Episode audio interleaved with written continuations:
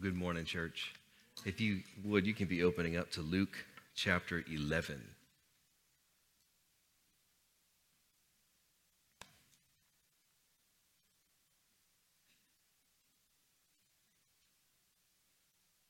As we look at and take advantage of Father's Day, or I don't know if you've heard this yet, uh, happy day to you non birthing parents. That's a thing, you know. Around Mother's Day, it was, oh, it's birthing parent day. And today it's non birthing parent day. We live in a cultural schizophrenia. That's what we are. But, but recognize what's happening. Identity is being stripped of everybody, being stripped of everything. And we, as the people of God, have an identity in our relationship with God as Father that is unique, and we're going to look at as Jesus teaches his disciples to pray. It's unique enough that it should catch the attention of the people that observe our lives. It should be something that we are founded in and we are grounded in enough that people see wait, there's, there's okay to be identified with God as your Father. And Jesus welcomes his disciples into that experience. Luke 11, verses 1 through 13, follow as I read God's word. Now, Jesus was praying in a certain place, and when he finished, one of his disciples said to him, Lord, teach us to pray as John taught his disciples. And he said to them, When you pray, say, Father, hallowed be your name, your kingdom come. Give us each day our daily bread and forgive us our sins. For we ourselves forgive everyone who is indebted to us. And lead us not into temptation. And he said to them, Which of you has a friend who will go at midnight? Go to him at midnight and say to him, Friend, lend me three loaves, for a friend of mine has arrived on a journey and I have nothing to set before him. And he will answer from within, Do not bother me. The door is now shut, and my children are, are in bed with me. I cannot get up and give you anything. I tell you, though he will not get up and give him anything because he is his friend, yet because of his impudence, his persistence, he will rise and give him whatever he needs. And I tell you, ask, and it will be given to you. Seek, and you will find. Knock, and it will be opened to you. For everyone who asks receives and the one who seeks finds. And the one who knocks, it will be opened. what father among you, if his son asks him for a fish, will instead give instead of a fish, give him a serpent? Or if he asks for an egg, will give him a scorpion? If you then who are evil know how to give good gifts to your children, how much more will the heavenly Father give the Holy Spirit to those who ask him? That we live in a fallen world with the experience of being raised by fallen fathers. Help us this morning understand your fatherhood in a fresh way. That we can find that when we approach you, we don't have to be fearful in our approach to you, but we find a father who is good and who gives good gifts help us experience your spirit as we walk out this life. We love you. In Jesus' name we pray. Amen. You know, prayer is what the, the, disciples are asking Jesus to show them. They identified because remember, excuse me a second. Hopefully that's the last time I clear my throat. We'll see. Uh, the disciples are seeing, hey, John taught his disciples, and what they identify with John and with Jesus is something other than what they experience in daily life. I think they're looking at a supernatural component. They're looking at something that, hey, you, you pray and you go out and things happen around you. People are healed of sickness and disease, and teaching with authority goes out. So they're recognizing the, the, what Jesus is, is displaying in his life with the prayer that's coming from his life. What's, what's coming from is the result of his experience in prayer. Now, we have to understand prayer. Prayer is more than simply petition before God. It is, and it involves petition, but, but prayer is our experience with God on this earth. Remember when Jesus went into the, uh, the temple and he's driving out those who sold pigeons and doves and he's driving out the money changers and he's telling them what you my house shall be called a house of prayer, but you've made it a den of robbers. You're stealing from people. And when Solomon dedicated the temple, he said the, the entire world knows that this is where God's name is. And that was synonymous with this is where God's presence is. So the entire world can come here, and that's what Jesus is referencing. My house should be called a house of prayer for the nations. That everybody on earth would know God's address. They would know where God's presence is. So when they came, they would experience the fullness of his presence. Now, within that fullness comes the sacrifice. That's why he's telling everybody you're, you're cheating everybody from the sacrifice. You're, you're diminishing the role of the sacrifice and the understanding of the sacrifice that makes way for our experience in the presence of God. All of that is entailed, but what Jesus gets at is prayer is about an experience of God's presence.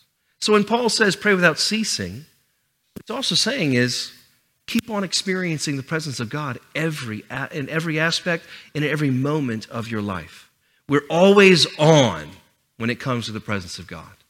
And we might distract ourselves or drift, but it's always on if we are children of God, genuine believers. Jesus gives an outline for petition here as he does in Matthew on the Sermon on the Mount. But he also uses two examples to describe the experience of our petition and when we're asking God for things. Before we dive in, what's crucial to recognize about this passage is the presence of the Trinity in this. Remember, Jesus the Son is instructing. He talks about addressing God as Father, and then the Father gives the Holy Spirit. So there's a, a, a, Trinitarian concept of prayer, experiencing God the Father, God the Son, and God the Spirit, that we're experiencing God.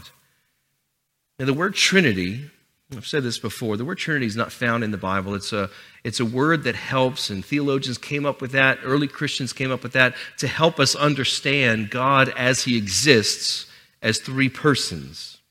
And I have this in your notes God is one God eternally existing in three persons.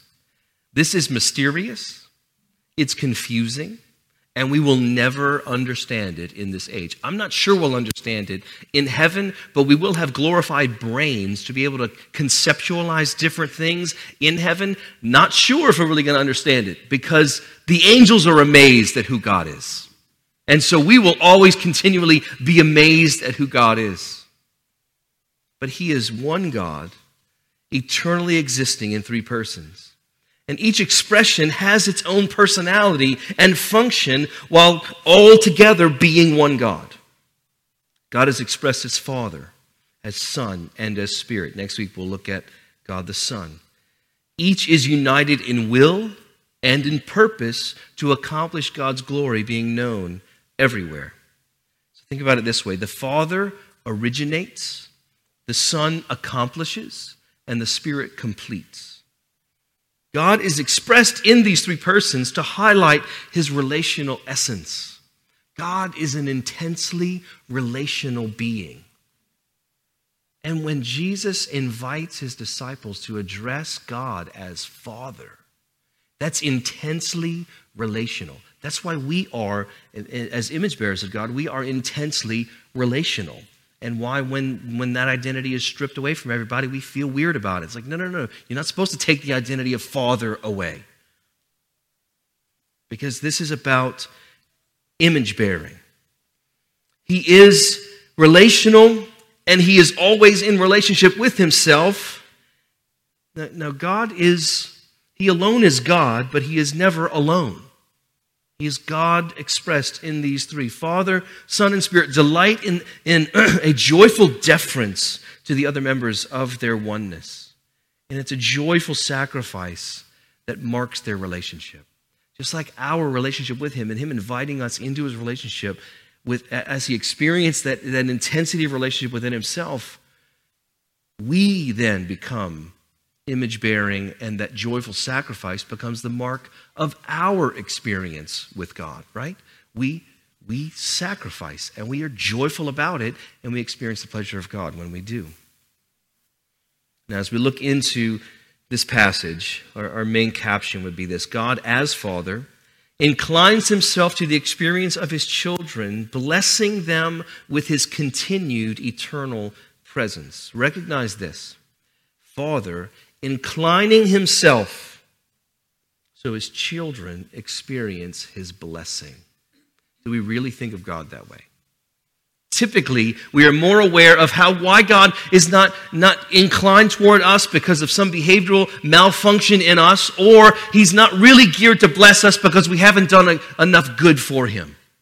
We have this barter system that's innate in us. It just comes with us being human and breathing air. We think God will bless us when we do enough for Him.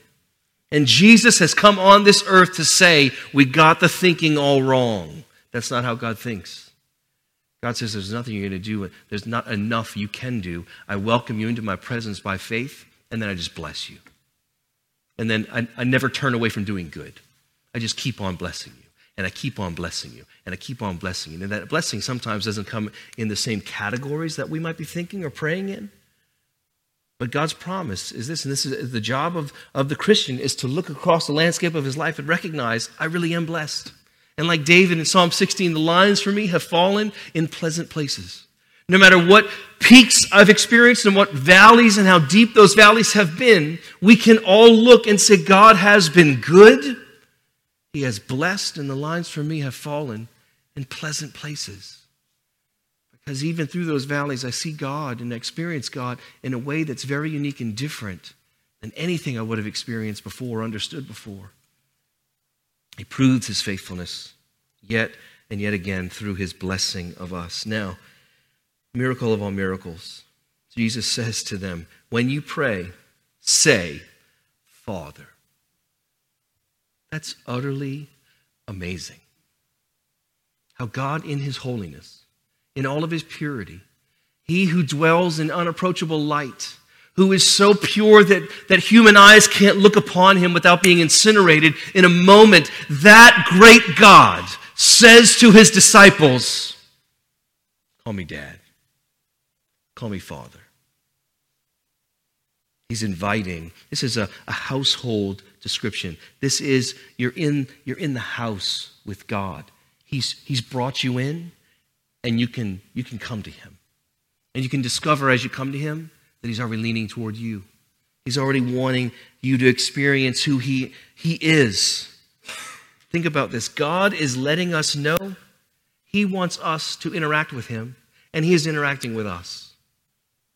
Lest we think that, you know, God, you're probably far off in some part of the universe, or just even on the other part of the globe, maybe another part of the state, because you, you're more you're busier with other people's things than you are with me. We deny God of his omniscience. We deny God of his omnipotence. We, we deny God of his omnipresence in those moments. That he, he can't be big enough and powerful enough and all knowing and everywhere present at the same time to pay attention to me. And Jesus himself is telling us he pays attention to every one of us. And we get to call him Father. It's amazing. It's utterly astounding. His personal nature, his, his intensely relational nature shows up as Father to us. Now, we don't have this caption in the Old Testament a lot. That's why this probably blew the minds of the disciples who heard this. Say, what? Father? And the word that Jesus used there is a, a tender affection word. Daddy, Abba. That's what, that's what they're connecting.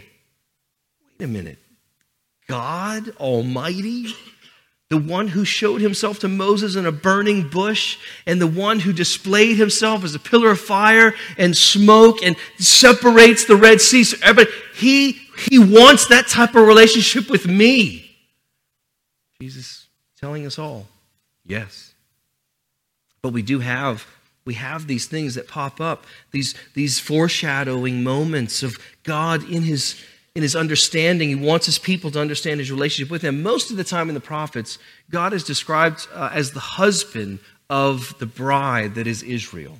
And they have, they've not kept their vows to him, and they've, they've wandered from it, and they've, they've committed spiritual adultery, and they've committed, uh, they've turned their backs on their covenant. We don't get this father son relationship too much, but it's there.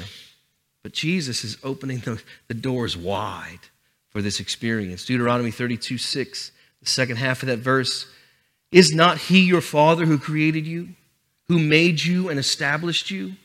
In Isaiah 60, uh, 63 16, you are our father. Though Abraham does not know us and Israel does not acknowledge us, you, O Lord, are our father. Our Redeemer from of old is your name. Now, as we look at what Jesus describes in these few verses, and we have the fuller version in, in the gospel account in Matthew. But what does it mean to approach God in prayer? The first thing we come with is praise. And whenever we praise God, we immediately surrender every right that we have over ourselves. That's why worship in a, a, corporate context on Sundays is so very important. We are coming together recognizing my life's not my own. God is to be praised. I'm not to be praised. So all the, all the inworkings of me trying to establish my own kingdom during the week, on Sunday mornings it shows up and it says, nope, it's not my kingdom ever. Think about fathers today. Don't know. My wife is asking me, so what do you want to do? It's like, well, I kind of want to do what I do every Sunday. Take a nap, eat what I want, See, Moms on Mother's Day, you get to like do something special. Dads are like, I'll just keep on doing what I'm doing. That'll be good. I'm right with that. But when we come together and worship, that's why, that's why worship during the week is so important, personal worship, where you, you are surrendering your kingdom. You are praising and honoring. I'm honoring your name, God. I'm not out to make a name for myself. I'm honoring your name. I, I, I, desire, God, that everybody that sees my life, they would see Jesus, not me. We surrender that. We praise your kingdom come. God, forgive me of all of the, the ways I've tried to establish my kingdom and make people obey me this week. No, it's your kingdom that's been established, and it's already been established in the heavenlies, God. And we pray that it would come about in everyday life because I trust that your kingdom is good, and me being in your kingdom is blessing for me. God, I want to experience that type of blessing. So we praise Him. We also ask for provision. Give us our daily bread, God. Give us sustenance both physically and spiritually. A physical sustenance that looks like, wow, God fed me today. He provided food for us. That's miraculous. He provides for us in ways that we don't have to worry about or where our next meal is coming from because we can have full refrigerators and freezers. It's not the experience of most of the world. We say, God, thank you for this physical bread that you've provided, but God, there's also a spiritual bread I need. I need you to show up with me every single day so I can experience your presence in such a unique moment that it captures my heart so my heart doesn't wander off and, and, and get fooled by the trinkets of the culture and the tantalizing things that always pop up whenever we're on any website whatsoever because you talked about it two days ago and now it's bombarding you. Uh, algorithms. God, protect us from algorithms. And then he, he says in verse 4 to ask for forgiveness. Forgive our sins. We ourselves are forgiving everyone who's indebted to us. I, I put that under a protection component uh, because we're asking God to protect us from ourselves. We're asking God to protect us from unforgiveness, which embitters us in our relationships and where, where we are to reflect those personal relationships with one another as the church. Unforgiveness comes in and it, it warps them, it nullifies them, or it just cuts them off. But we have enough scriptures when Jesus, is in his own words, we have to make sure that we, we understand that uh, unforgiveness can prove an unfaithfulness in us. There is to be a forgiveness that we experience in this life. We get it from God and we bless others with it. We ourselves who are forgiven everybody that's indebted to us, no matter if it's a true debt or a fictional death debt. that we're asking, we're holding against somebody, perhaps. And then lead us not into temptation. Jesus says, pray for preservation. Now, that temptation, this is a confusing phrase. Does God lead us into temptation? No. James says, no. God doesn't tempt anyone. Now, God will test. Psalmists pray, God, test me, prove me. Prove that my heart is really yours. That's a dangerous prayer to pray. I prayed it once. It was miserable. And I said, God, I'll just let you just bring it. I'm not going to pray that prayer anymore. I'm just going to. Because you know what God did? He showed me how wretched I am. That's how He tested me and proved You really want to know this, Jeff? Let me really reveal who you are and why you need me so much. Now, I'm grateful for that lesson. I just don't pray for those anymore. It's like, Lord, don't try me like that, please. Jesus is saying there, there's going to be moments God uses in his goodness toward us and refining our faith and refining our love and our experience of his love. He uses the sufferings and the tragedy and the torment sometimes of life. He uses those things to highlight his presence with us so we see him in a greater way. And on the other end, we recognize God, how in the world did you use something that you hate? The result of sin? or victimization or something that came, sin comes to us or we commit a sin, how do you use something you hate to refine us into experiencing your love for us? He does it. So many of us have those stories, huh? So many of us have those stories of the depths and the valleys, and we recognize God's God. I would have never seen him like this. I would never want to go through it again. I never want anybody else to go through it. But I see God uniquely and is preparing for me an eternal weight of glory that one day we will see in heaven. He's not only helping us experience Him now, He's preparing us for that day that will be so filled with Him and full of Him that we'll just be satisfied for all eternity. We long, we long for that day. So we ask God to preserve us in the midst of trial. When there is that testing, when there's the moments of despair that show up in our lives, the moments of depression and anxiety that we can't shake, in those moments we're saying, God, preserve my faith in those moments. When, when uh, Jesus goes to Peter and he says that the enemy has asked permission to sift you as wheat, what does Jesus tell him? You know, Peter probably like, Can you just not let that happen at all? Jesus said, But I've prayed for your faith. You know what that moment was where Peter denies Jesus, denies that he's his friend, denies that he was even with him, that he even knows him three times. And Peter goes out broken, but he's restored. Peter's, is there anything left? But Jesus had prayed for his faith. And we know that the beautiful story in John 21 of him restoring Peter to himself and, and erasing the effect and the, the, the betrayal. That's when you hear Peter say, You know, Lord, you know my heart. Essentially, Jesus says, I know, I'm just doing this so the enemy doesn't have another opportunity to let you know that we're not good, because we're good. Now, with, there's an interesting, I think, there's also a connection in this with the way Luke uh, spells this prayer out with what Jesus experienced. In Luke chapter 4, it's recorded when his experience with Satan in the wilderness. Remember this? Because what is uh, the, Satan's going after Jesus and tempts him about bread, tempts him about uh, protection. Is God really going to be there for you? Uh, tempts him about preservation. Is God really going to give you what he said, what he promised? And Jesus overcame it. So now we, because of Jesus' work, get to go to the Father and pray the exact same way and get the same answers to those prayers. Now, we move on verses 5 through 13, and it's two examples of God's posture toward us as we come to Him to experience Him and to petition Him as we pray for provision, protection, and preservation.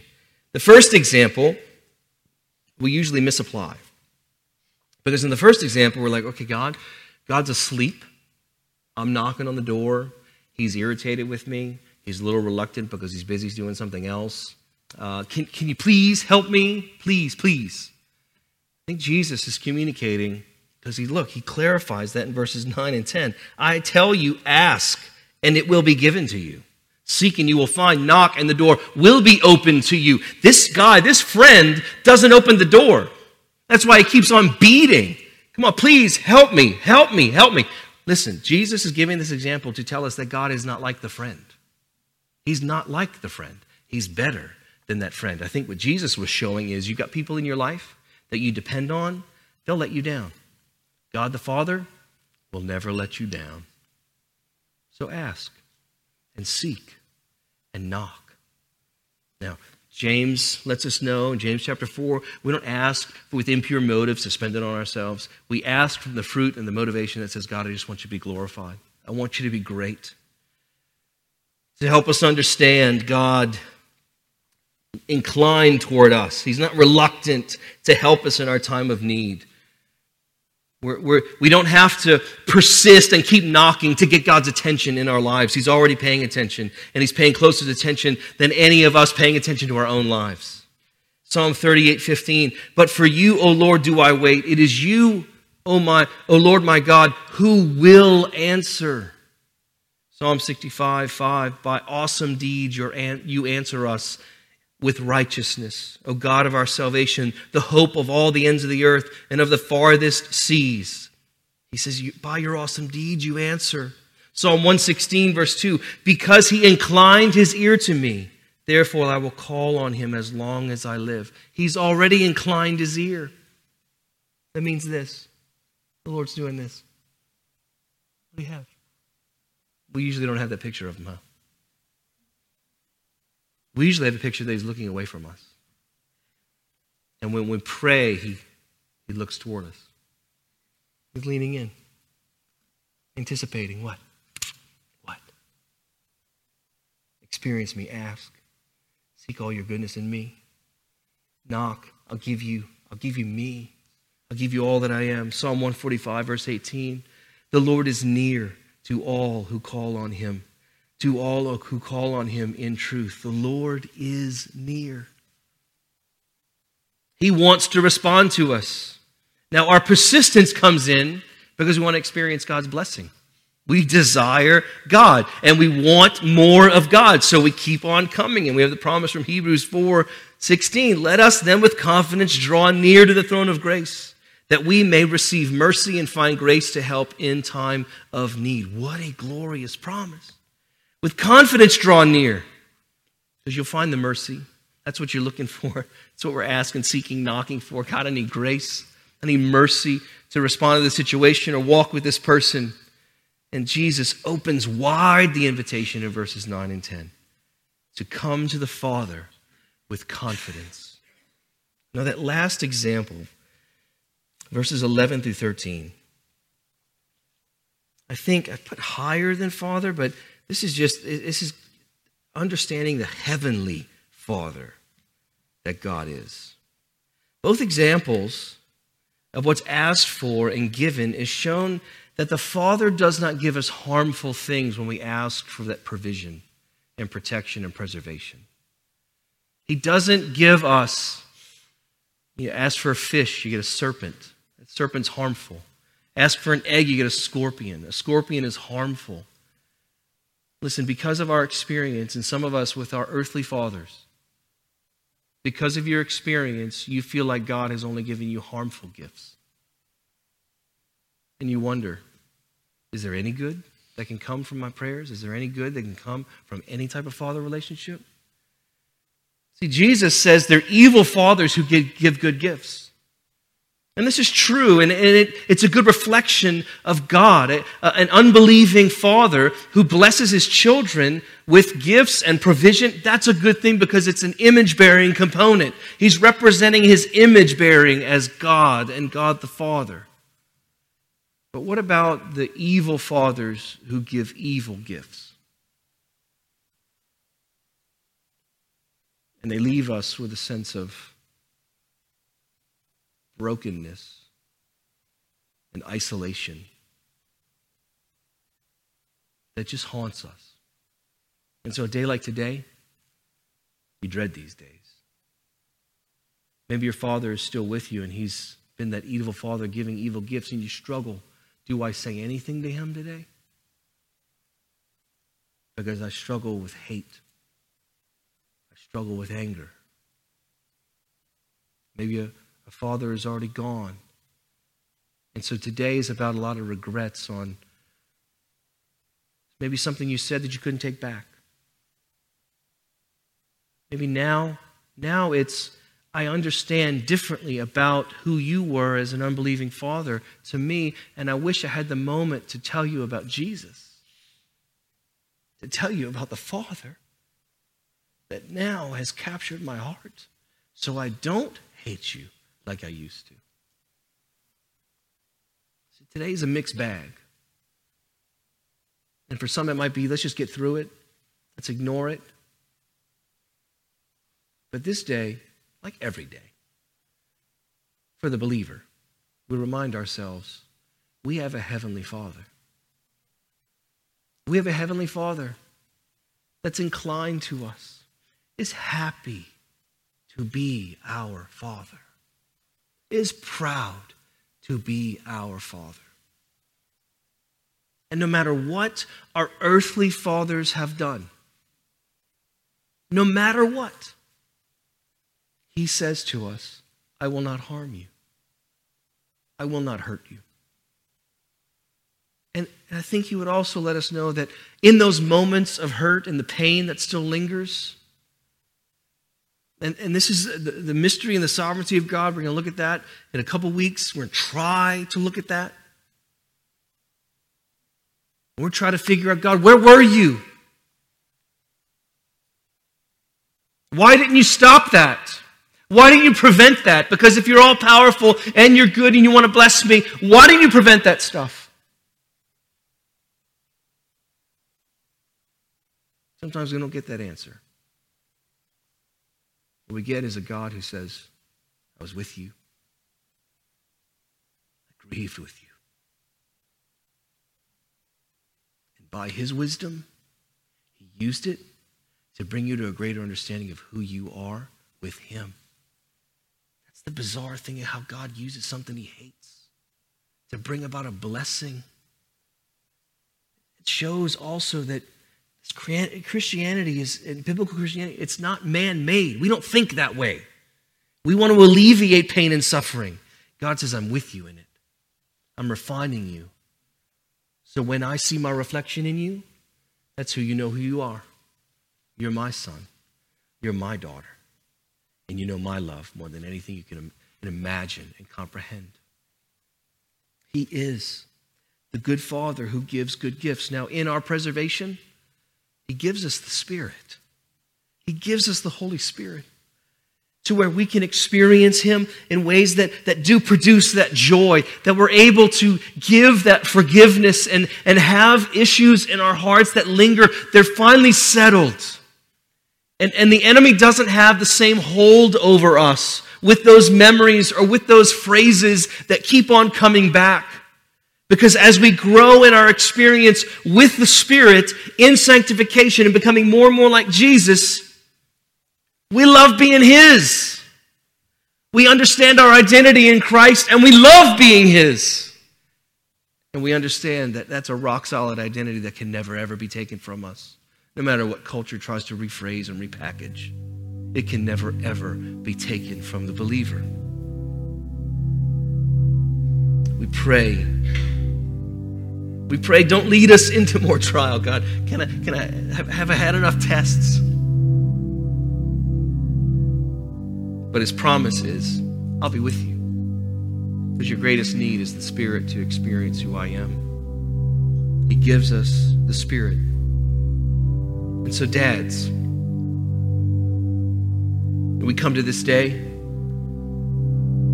and if we're honest, we have, we have our own issues that we work, work through and who we've been to our children. And as, as your children grow older, it gets a little worse as you realize I've missed a lot of time. And the regrets become a little heavier. We have the Spirit. And we today, by the Spirit's power, can be good fathers who give good gifts. Just like God our Father, who loves us and continues to bless us. So we, we can be inclined to our children, no matter what their age is, listening. And not give them the understanding. See, most of us think that God's not paying attention to us because our dads didn't have much time for us. And when we ask questions, they, they hushed us or they were too busy doing something else. That's what we drag into. That's the type of baggage that we drag into our relationship with God as our Father. But we say, God, I'm just going to trust. Since you've gotten me and now I am your child, you're inclined to me. You're not going to harm me. God, help me be a proper reflection of that to my children. Help me. And when I fail, God, preserve them. When I'm the trial and the test that they have to walk through, God, preserve my children.